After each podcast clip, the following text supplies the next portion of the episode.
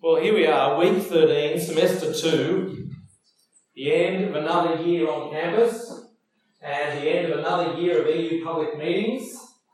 And for some of you, maybe this is your very last EU public meeting ever. Just give us a wave if that's you. One, two, three. There's a number of you. This very last. I think that deserves an awe. Like that's sad. That's sort of a marker. And I'm always, I mean, I know there's people who leave at the end of semester one, and we probably should think more about them. But right now I'm thinking about you because you're leaving at the end of semester two, and I always uh, feel it on my heart that I, as I sort of bring God's word to you at the EU public meeting in the very final one of the year, that it should be a word that's appropriate for the moment as you head out. So that's one thing that's on my mind. The other thing that is on my mind is this is the very last public meeting on the book of Isaiah for this year. So it's also on my mind that it's good to sort of try to wrap up the book of Isaiah in some sort of way. If One can wrap up a Himalayan mountain range, as the book of Isaiah is, but sort of try to finish with an appropriate sort of point. And the passage that we're looking at from Isaiah 58 would seem, at first glance, to be an odd choice for both those agendas. But anyway, if you've been coming to EU public meetings over a number of years, you're probably used to odd choices um, sometimes. But let me try to suggest to you that actually Isaiah 58, which, look, in, in the mountain range of Isaiah, Isaiah 58 is not a terribly well known mountain peak. In fact, I don't know when the last time it was you actually stopped and reflected on Isaiah chapter 58. I want to suggest to you actually that it is quite an appropriate passage for both wrapping up the book of Isaiah and for helping send you out. Now, you might not be leaving. This might you might be back here next year in the EU public meetings. Awesome. That's I hope you're looking forward to that. But it is sort of good to remember, isn't it, that even while we're here at uni, that one day, yes, you too will leave. And so it's helpful sometimes just to bear in mind that you're on a trajectory under God being prepared by Him through His Word amongst His people and the power of His Spirit to send you out too. So this might not be your final public meeting, but it's good to bear in mind that that's where you're going to hear this message too. Now, why is Isaiah 58 a good passage, maybe for these two particular goals? Um, well, not in isolation, but remember last week as we looked at a key theme in the back end of the book of Isaiah of God taking salvation that He alone can offer to the very ends of the earth. And I put out there that challenge of how are we going to serve the less reached and the less resourced with the gospel of the Lord Jesus Christ. That gave you a bit of a vision for what God is trying to do across the world. Wherever you end up, whatever you end up doing, that's what God's on about. That helps set your vision. But uh, that's not the only thing He cares about. He also cares about you, how you live, and your situation. That's what Isaiah 58 will address. So together, I think they set you up well for thinking about the future and for wrapping up some key themes of the book of Isaiah. So if you've got your Bible, it'd be really helpful to hope, open it up or maybe to call it up on your phone because as I say, not, maybe it's not a terribly well-known passage for you. But I've got three main headings. So if you want to take some notes, sort of focus, because this is week 13, uh, that might help you. First heading is this. God's complaint. God's complaint. What's his complaint? No faith. God's complaint, no faith. Just as you think about that, when the one true living God, who has created all, sustains all, is over all, when he has a complaint, that's a little bit scary, isn't it? If he has a complaint. If you have a complaint with me, I feel bad. If he has a complaint, that gets my attention. Let's have a look at his complaint. Got Isaiah 58 there, the very beginning. He says, Shout it aloud. Do not hold back. Raise your voice like a trumpet. So this is a big deal, right? He's going public here. He's shouting it aloud. He's not going to hold back. Declare to my people their rebellion and to the house of Jacob their sins. What's God's complaint? It's the rebellion of his own people, that they refuse to listen to him refuse to heed his word, refuse to live his way, rejected him effectively as their God. Their sin. But what is it in particular? Let's keep going. Verses 2 and 3. He says there, For day after day they seek me out. They seem eager to know my ways, as if they were a nation that does what is right and has not forsaken the commands of its God. They ask me for just decisions. They seem eager for God to come near them. So they seem eager to know God's ways. They seem eager for God to come near to them. He says, day after day, they seek me out. They're asking me for just decisions. That all sounds really good, actually. But here's that hint of what is wrong there. Notice what it says. They seem eager to know my ways as if they were a nation that does what's right and has not forsaken the commands of its God. That is, they've got all the show of being God's people. Day after day, they're calling out, they've got all the show, but no substance. They've got all this superficial religiosity, religious practice, with no heart, no transformed life. Look again at what the Lord says there, verses 3 and 4, as he focuses in a little bit on a particular aspect of their religious practice fasting. He, say, he says there, verse 3 why have we fasted, they say, and you've not seen it? Why have we humbled ourselves, and you've not noticed? And then the Lord replies, Yet on the day of your fasting, you do as you please and exploit all your workers. Your fasting ends in quarrelling and strife and in striking each other with wicked fists. You cannot fast as you do today and expect your voice to be heard on high. They're doing all this religious observance. In this case, he picks on their fasting, right? So fasting is just where you decide not to eat. And the reason you decide not to eat is not because you're trying to you know, lose weight or something like that. You decide to not eat in order that you might focus on the Lord and give yourself to prayer. You save a lot of time, actually, if you don't. I mean, we tend to eat on the run, right? Go if you're heading out into the workforce next year, you probably won't even take a lunch break, right? You'll just eat at the desk. And, but that's not how things were done in a more hospitable culture you actually eat and it takes time. And so if you fast, you've suddenly got all this time that you can use for prayer. And so here they are, they're fasting, and they're saying, God, why are you not hearing us? Why are you not responding to it? We're doing all this fasting. And he says, Yeah, because that day that you fast, it ends up in fisticuffs. You end up hitting each other around. You end up having a fight with other people. The day that you're fasting, simultaneously you're exploiting all your workers not treating them with justice. What did he say there in the conclusion? Look at his conclusion, second half, verse 4. You cannot fast as you do today, that is like this, and expect your voice to be heard on high. They've got the superficial religious practice, but no heart, no substance. So that brings us to point number two God's call. God's call to real faith. God's call to real faith. Have a look as he delves into there this question about their fasting as an example of what's going on in their life in verses 5 and 6. He says, Is this the kind of fast I have chosen? Only a day for a man to humble himself? Is it only for bowing one's head like a reed and for lying on sackcloth and ashes? Is that what you call a fast? A day acceptable to the Lord? See, what's implied there in the Lord's critique of their fasting is Fasting is much more than just a day where you don't eat. It's not just an isolated religious practice or observance that just sort of sits out there on its own. God is interested more in just that particular observance. He's interested in the whole of life out of which that observance is meant to arise. And he says very clearly here that sort of fast, that's just an isolated observance, disconnected to a heart of faith, that is not acceptable to the Lord. Then jump into verse 6. Is not this the kind of fasting I have chosen? To loose the chains of injustice and untie the cords of the yoke, to set the oppressed free and break every yoke?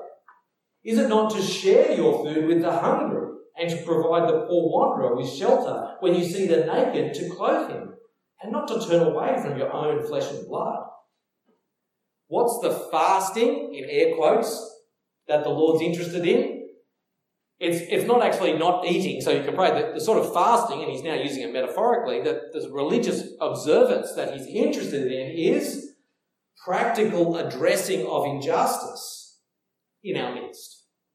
It's the freeing of those who are oppressed, providing food and shelter and clothing for the needy, caring for your flesh and blood, your family. That's the religious practice. That's the fasting that the Lord is actually interested in. Now, he's not saying that literal fasting is always useless or pointless. We know he can't be saying now because when you go and jump through to the New Testament, we can see examples in the New Testament of Christians in good faith, trusting the Lord Jesus, engaging in fasting as a useful religious practice or discipline so that they might devote themselves more fully to God for particular periods of time. So it can be a right expression of genuine faith. But what God's really, the point he's making here is that he's interested in the whole of your life, not in isolated religious practices. So let me, having established that from the text, let me make three reflections just on that before we move to our big point three.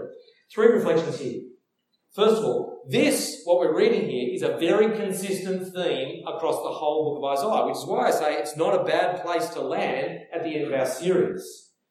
This has been there right from the very beginning. If you've got your Bible there or on your phone, flick back to Isaiah chapter 1. Let me remind you of what was there right back to the beginning of the year when we looked at Isaiah chapter 1. Different words, but making a very same point.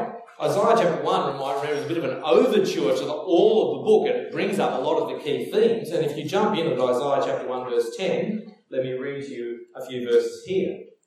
Hear the word of the Lord, you rulers of Sodom. Listen to the law of our God, you people of Gomorrah. Now, again, Sodom and Gomorrah, they were destroyed hundreds of years previously. He's actually using those titles to describe his own people. God's own people. That's they've become like the people of Sodom and Gomorrah. So far have they wandered from his way.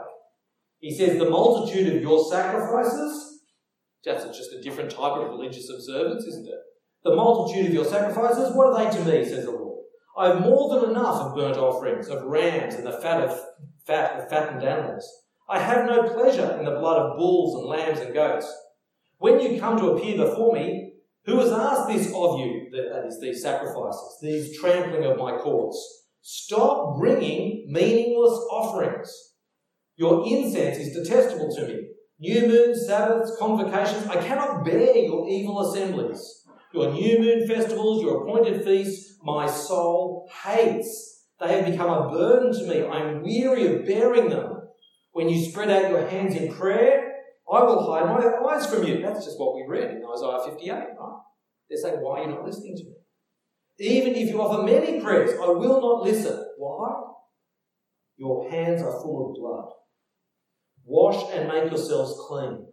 Take your evil deeds out of my sight. Stop doing wrong. Learn to do right. Seek justice. Encourage the oppressed. Defend the cause of the fatherless. Plead the case of the widow. It's the, the same point that's being made.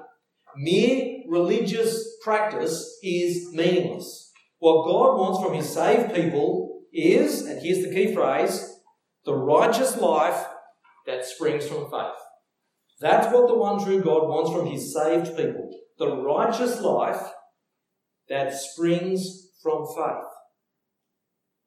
Now, the religiosity, the religious practice that you and I are tempted by is probably not fasting. I don't meet many Christians these days who fast probably the religious practice that you and I are more familiar with or more tempted to sort of associate with just as long as I'm doing this, I'm doing the right thing, are things like church attendance or reading my Bible or having a quiet time, maybe financial giving or, you know, in EU land, maybe serving on a team or making sure I turn up to Bible study or doing walk up or some sort of religious practice where we say, I'm doing, I'm sure, what God wants, I'm keeping my side of the bargain, I'm ticking all the boxes.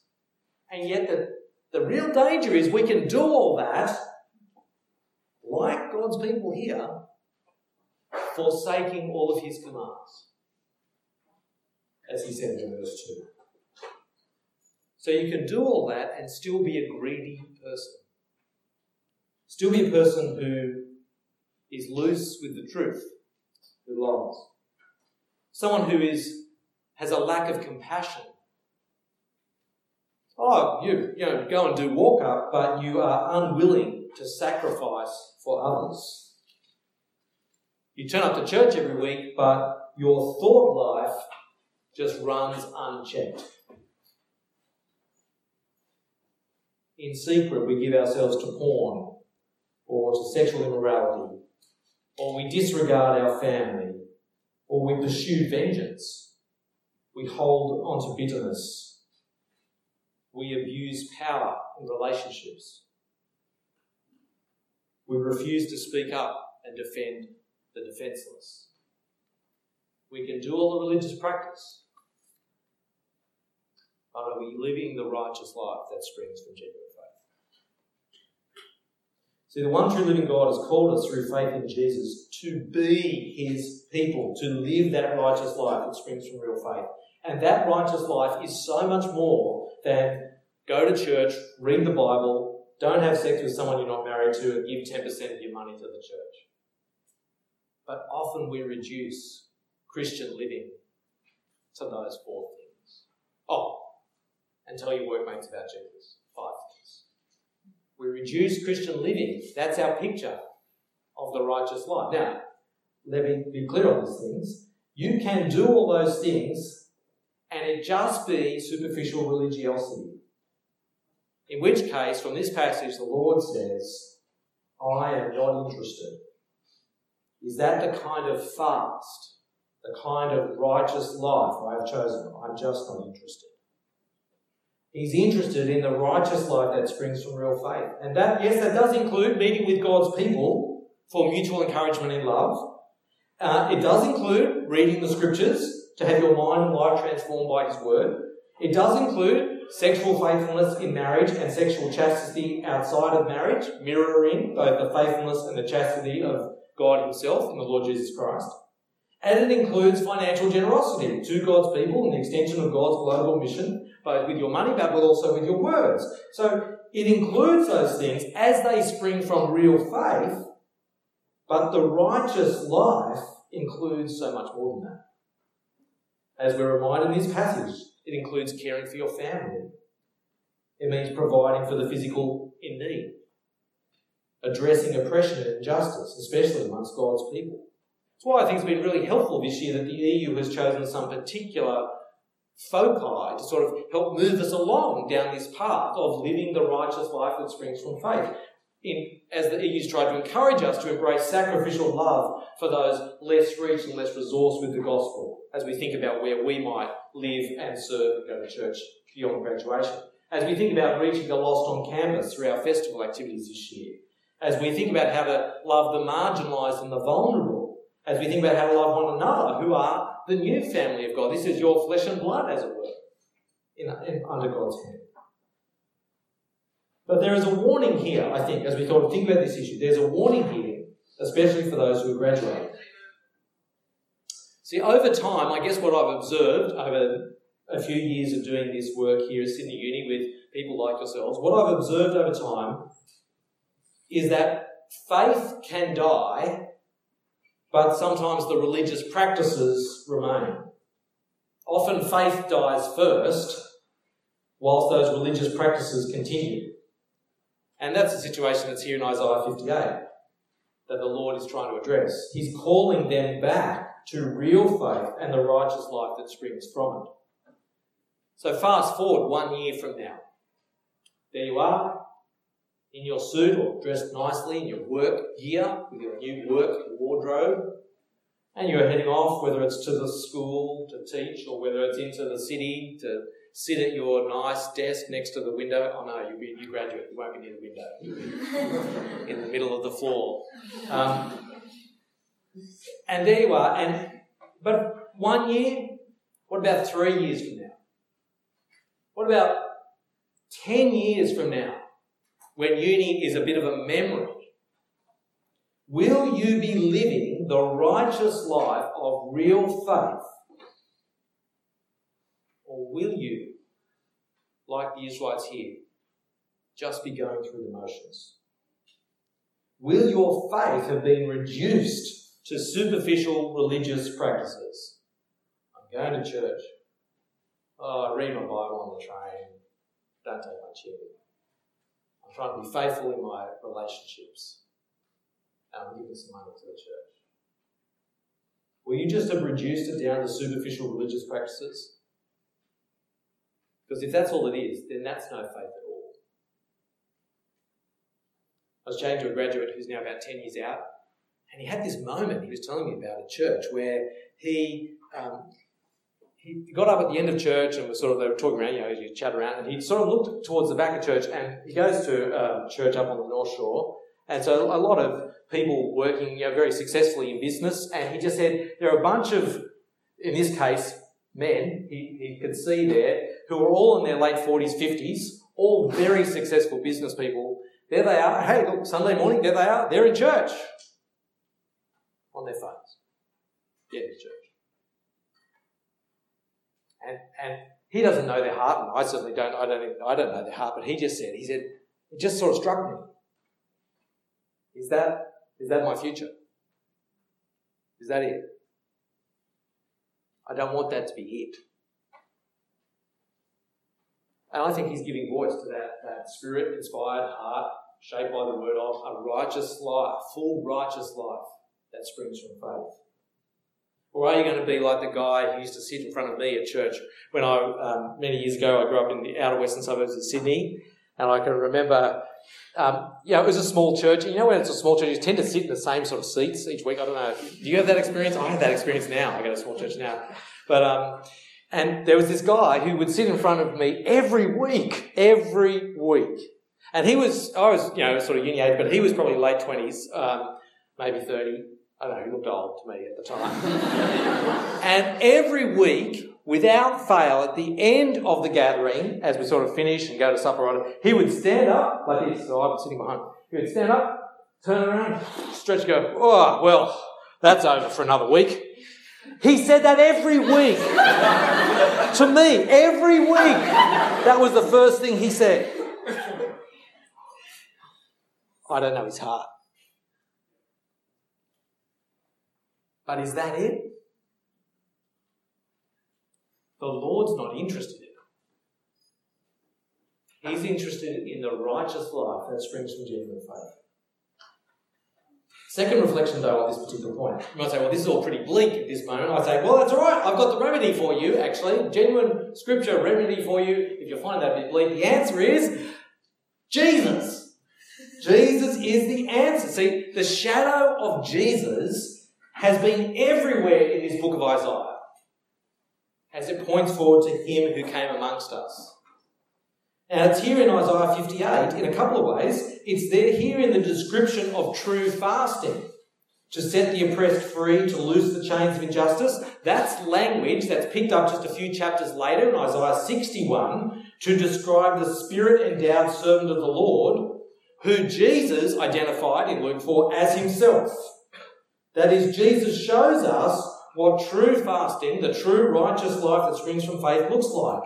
In all his dealings with people, in his meeting of their physical and spiritual needs, as he pointed them forward to the coming kingdom of God in the proclamation of that gospel message, he shows us the righteous life that springs from real faith. And yet also, secondly, as the suffering servant of the Lord, who we've been hearing about in his book of Isaiah, He's the one who bears the guilt and punishment for our failures to live that righteous life. All of our unrighteous living and our lack of faith, He took upon Himself so that we might be clean. Jesus and His sacrifice for us and His new resurrection life, they are the reason God can say to us, as He says in Isaiah chapter 1, Come now, let us reason together. Though your sins are like scarlet, they shall be white as snow. Though they are red as crimson, they shall be like wool. So, this is how Jesus is the remedy for when our faith grows cold. You can always come back to Jesus. If I could leave you with one message from the scriptures, that's probably one that I would choose to leave with you, right? That you could just, if somehow I could engrave this under the power of God into your mind and heart, such that you always knew this truth, you can always come back to Jesus. No matter how far you wander, no matter how cold your faith grows, no matter how much it gets squashed out by the rest of life, no matter how many years go by, no matter how many troubles beset you, no matter how many mistakes and foolish decisions you make, you can always come back to Jesus. I don't know when you're going to need to know that, when you're going to need to remember that. I pretty much guarantee that you will. You can always come back to if you want to avoid empty religiosity and a faith that grows cold, just keep looking to Jesus as he shows us in Scripture what true fasting looks like. And if you do walk away from him, or you find yourself just going through the motions, remember you can always come back to him. With him, there is always grace and mercy and forgiveness and new life and a fresh start. Third little reflection just at this point then this emphasis on God's interest in righteous living that springs from faith, that's a consistent message, not just in the book of Isaiah, but across all of the scriptures. You might be thinking, hang on, aren't we saved by faith, not by works? But this talk seems to be talking about righteous life. That's as we talk about works. Well, you're right. We are saved by faith and not by works. Ephesians chapter 2, verses 8 and 9. For it is by God's, it is by grace that you have been saved through faith and this not from yourselves, it is the gift of God, not by works, so that no one can boast.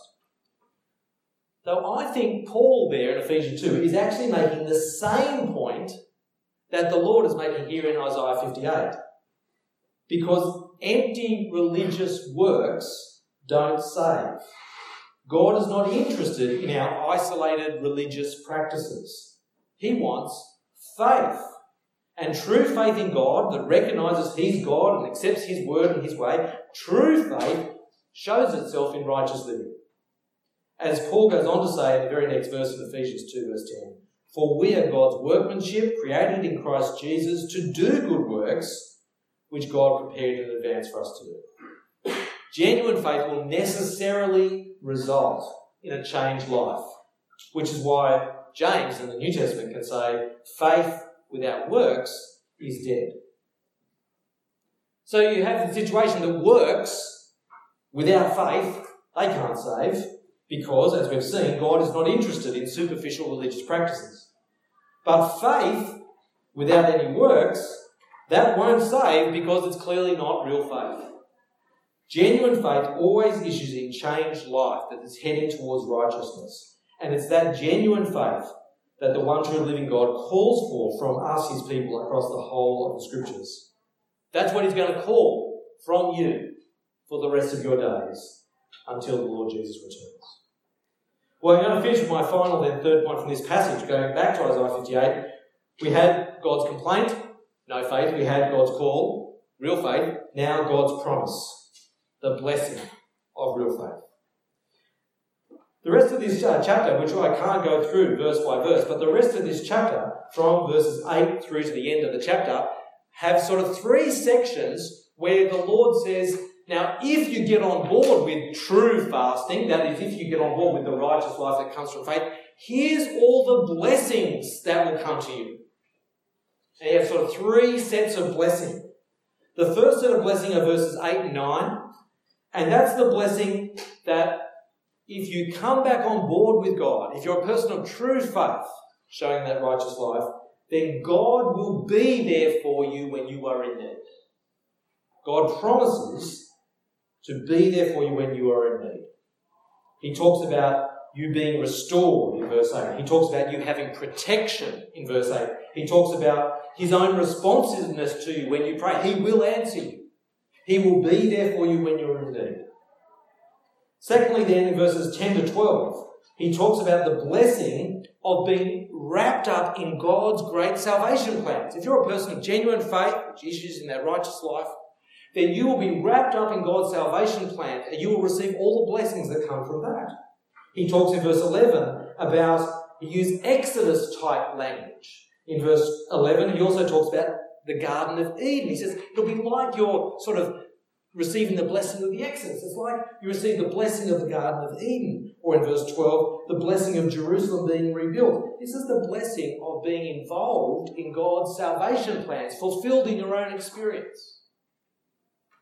And then, thirdly, in verse 14, and maybe I will read this one because I love it so much, he says, Then, that is, if you are the person who comes back to, to true faith in God, showing that righteous life, then he says, You will find your joy in the Lord. And I will cause you to ride on the heights of the land and to feast on the inheritance of your father Jacob. He's talking about joy and satisfaction. That's what he promises you joy and satisfaction. So he has a complaint, no faith. He has a call, come back to true faith that issues in the righteous life. He gives you the great promises to go with that, the blessings. This is why you should do it. Because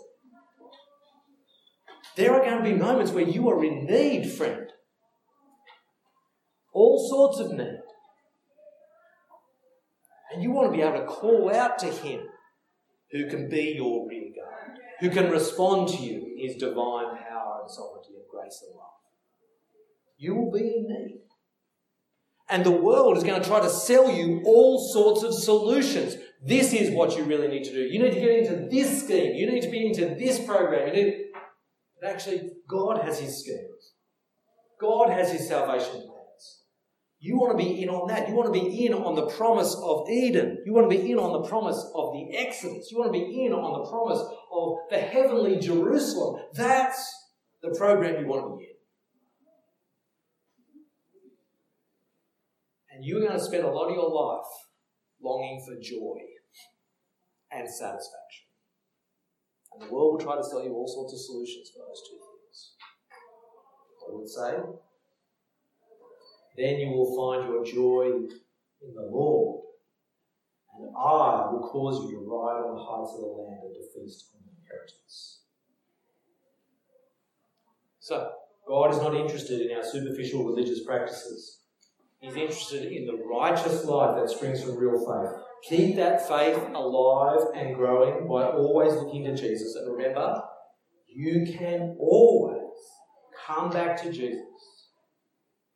And to fuel that faith, remember God's promises. That's why He's given them to you. This is what He's promised to those who entrust themselves to Him that He hears you when you cry out in need that he will fulfill all of his salvation plans for you in Jesus Christ, and that he alone will provide you with real joy and satisfaction.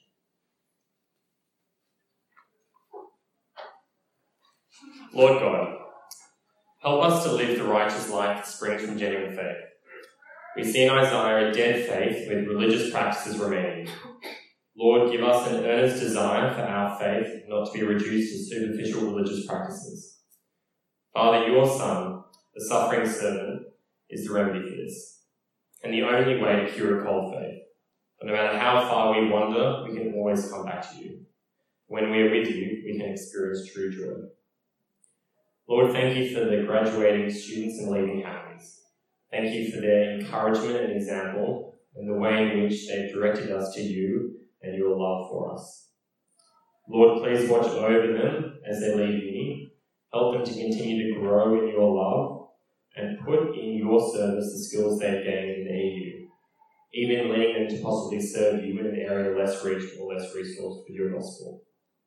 Thank you for giving us them and continue to sustain them for their whole lives, knowing of your most incredible work on the cross.